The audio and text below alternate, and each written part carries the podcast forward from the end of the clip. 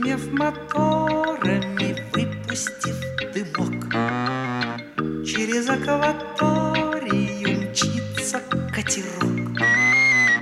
Через акваторию, через акваторию, через акваторию мчится катерок.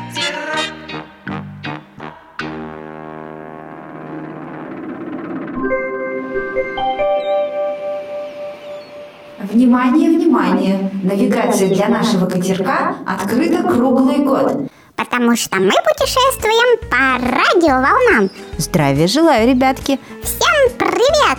Здравия желаю, боцман Дуняша! Здравия желаю, капитан Дина! А Проша создал в интернете радио для попугаев.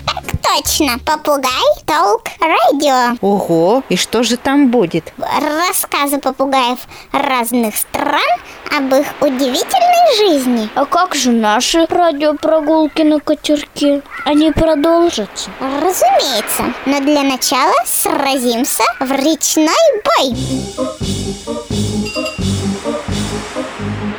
Давайте будем загадывать загадки. О, давайте.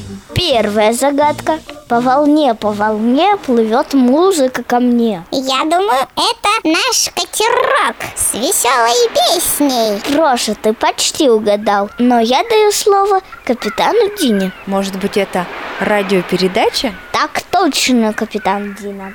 И следующую загадку загадывает капитан Дина. Хорошо. Интересный сундучок. Ты не тронешь? Он молчок. Стоит ручку повертеть, будет говорить и петь. Как вы думаете, Проша, Дуняша, что это? А я думаю, что это музыкальная шкатулка. Нет. Мне кажется, что это радиоприемник. Совершенно верно. Радиоприемник. А можно я загадаю загадку? Ох, и трудно. Ни за что не догадаетесь. Попробуй. Висят на ушах у сережки красивые, но не сережки. Почему сережки у мальчика? Вот, это и есть ключ к разгадке. Попробуйте отгадать. Может быть, это наушники?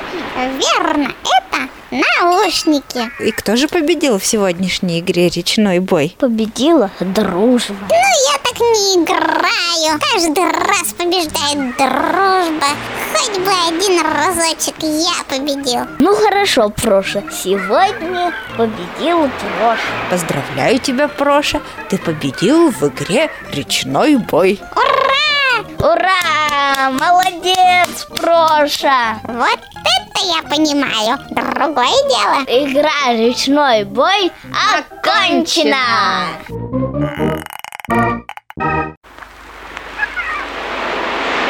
Капитан Дина, а на какой остров мы путь держим? На радиоостров. Ого, это что-то новенькое. Отдать швартовы полный вперед. Вижу остров в подзорную трубу. Свистать всех наверх.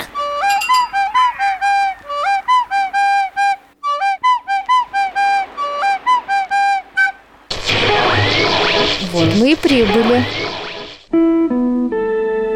Ух ты, сколько здесь радиоприемников! И все разные.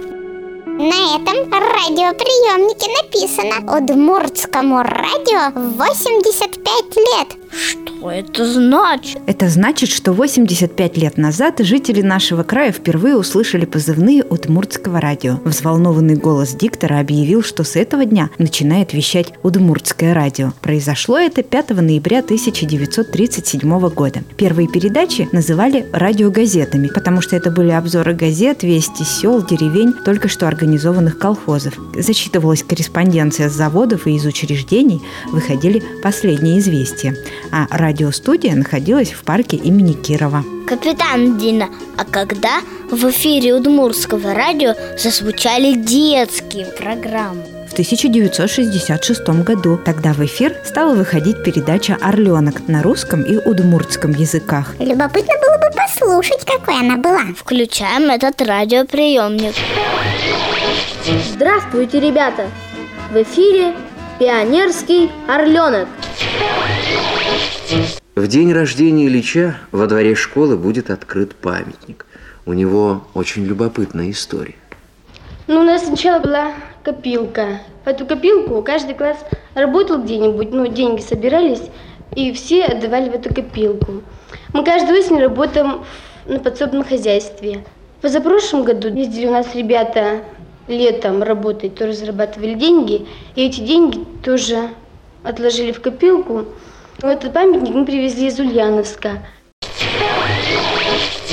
А после «Орленка», конечно же, сразу появилась наша программа «Катерок». Нет, Проша, далеко не сразу. Позднее «Орленок» был переименован в «Муравейник» и «Кузиликар». Их авторами были Валерий Тираков и Виктор Занчаров. А давайте снова включим радиоприемник и послушаем передачу «Муравейник». Давайте. Вижу в подзорную трубу, как племя микробы занимается каким-то чрезвычайно важным делом. Мы сейчас рисуем наш уголок. Мы здесь рисуем пузырь, мыльный пузырь. Там мы рисуем наш корпус. И, в общем, вокруг этого пузыря мы будем рисовать микробы. Будто бы они в этот пузырек хотят пробиться. Здесь мы напишем микробы, напишем девиз и напишем нашу песню. Да? Может, еще мы что-нибудь напишем. Гимн. Повешаем на стенку корпуса. Это будет наш уголок. Расскажите, пожалуйста, про ваше племя. Одни девочки, мальчиков нету. Ну, кому-то плохо, кому-то и хорошо. Ну, в разных ситуациях. Когда-то хочется с мальчиками, да, ведь побеситься. Когда-то не хочется. Чувствуете, что вы действительно в каком-то племени на острове находитесь? Ну да, чувствуем, начинаем. Кушать хотим постоянно, мало кормят. Лично за себя отвечаю, есть и прямо сейчас хочу. Умру скоро от голода. У этой радиоведущей очень знакомый голос. А чей голос он тебе напоминает? Может быть, мой? Нет, Проша. Он мне напоминает голос капитана Дины. Верно, потому что это мой голос. И это я когда-то вела детскую программу «Муравейник». Впрочем, это еще не все. А для кого была передача «Муравейник»? Для муравьев? Никак не. Нет, Проша, эта программа была для школьников. А для дошколят? двадцать семь лет назад для дошколят и школьников в эфир вышла передача «Чагр-чагр-дэ-дэке. Сизый-сизый голубок». Первым редактором была Рената Перевозчикова, а затем Галина Баженова и Надежда Степанова. Каждый вечер для наших маленьких слушателей и их родителей звучали сказки на удмуртском языке в исполнении артистов Театра Кукол Удмуртия Алевтины Степановой и Александра Перевозчикова. Позднее, благодаря циклу аудиоуроков «Давай поговорим по-удмуртски», их стали понимать и русскоязычные маленькие слушатели. А можно послушать еще один отрывок? Конечно. Ой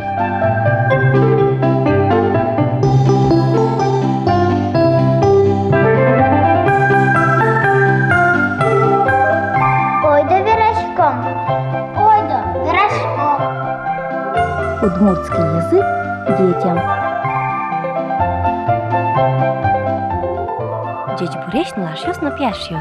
Сегодняшний урок мы должны были вести с Владом, Лади, но его почему-то нет, наверняка заболел. Сейчас позвоним, узнаем. Чижим, куать, куать, вить, кык, одык. Деть бур Лади, та надяпай. Надяпай, он рычком.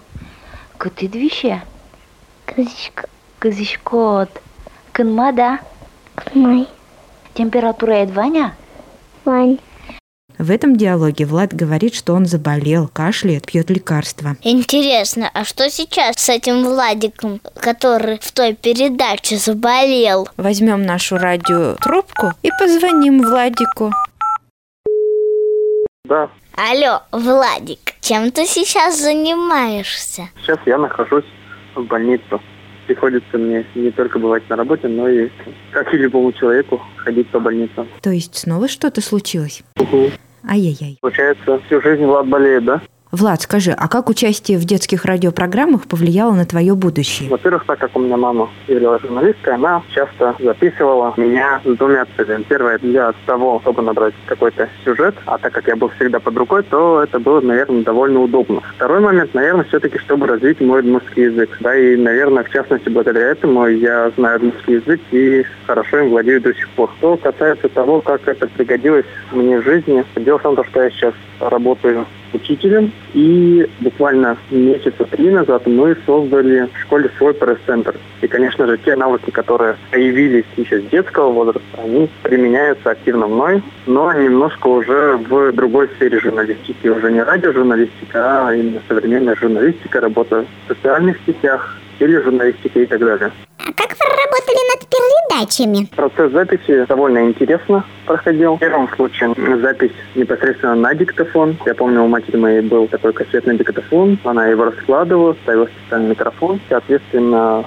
уже брала интервью. Ну и второй вариант, это, конечно же, в Доме радио, когда мы брали интервью уже непосредственно в студии. Я до сих пор помню эти огромные помещения, и, конечно же, это тоже производило впечатление на меня. А правда, что тебе для беседы приносили куклы из театра? Например, когда ты разговаривал с котом Фомой. Ввиду того, что приглашались актеры из театра кукол, больше всего, конечно же, мне импонировал на тот момент дяденька, который управлял Помакотыш. Была как раз такая кукла, которую непосредственно управляли и вживались в роль. Наверное, в том возрасте это как раз играло очень большую роль для того, чтобы меня тоже как-то почувствовать интерактив с этим персонажем. И со стороны это выглядело, как ребенок разговаривал с куклой. Спасибо, Владик. Мне было очень интересно, кем ты стал сейчас. А давайте включим теперь вот этот радиоприемник. Внимание, внимание! Сейчас вы услышите несколько любопытных фактов из истории радиовещания. восемнадцатое апреля тысяча девятьсот тридцатого года можно называть уникальным днем в истории радиовещания. В этот день не произошло абсолютно ничего интересного. Диктор радиостанции би би си объявил, что сегодня абсолютно нет новостей, о которых можно рассказать. Вместо новостей в радиоэфире звучала фортепианная музыка.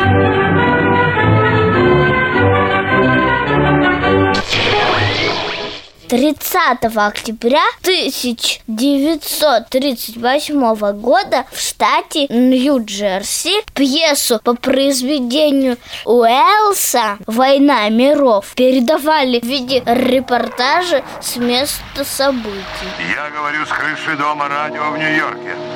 Колокола, которые вы слышите, своим звоном предупреждают людей о необходимости покинуть город перед лицом надвигающейся опасности.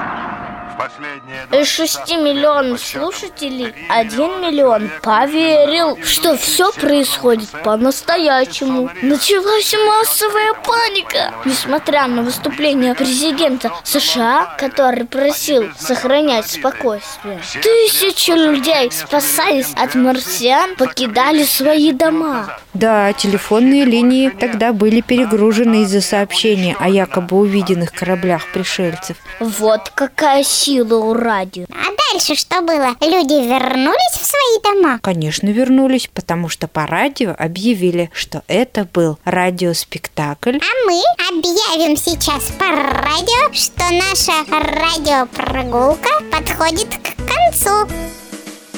На пристань, на пристань! Как быстро пролетело время нашей радиопрогулки на катерке. До встречи, ребята! До, До скорой, скорой встречи. встречи!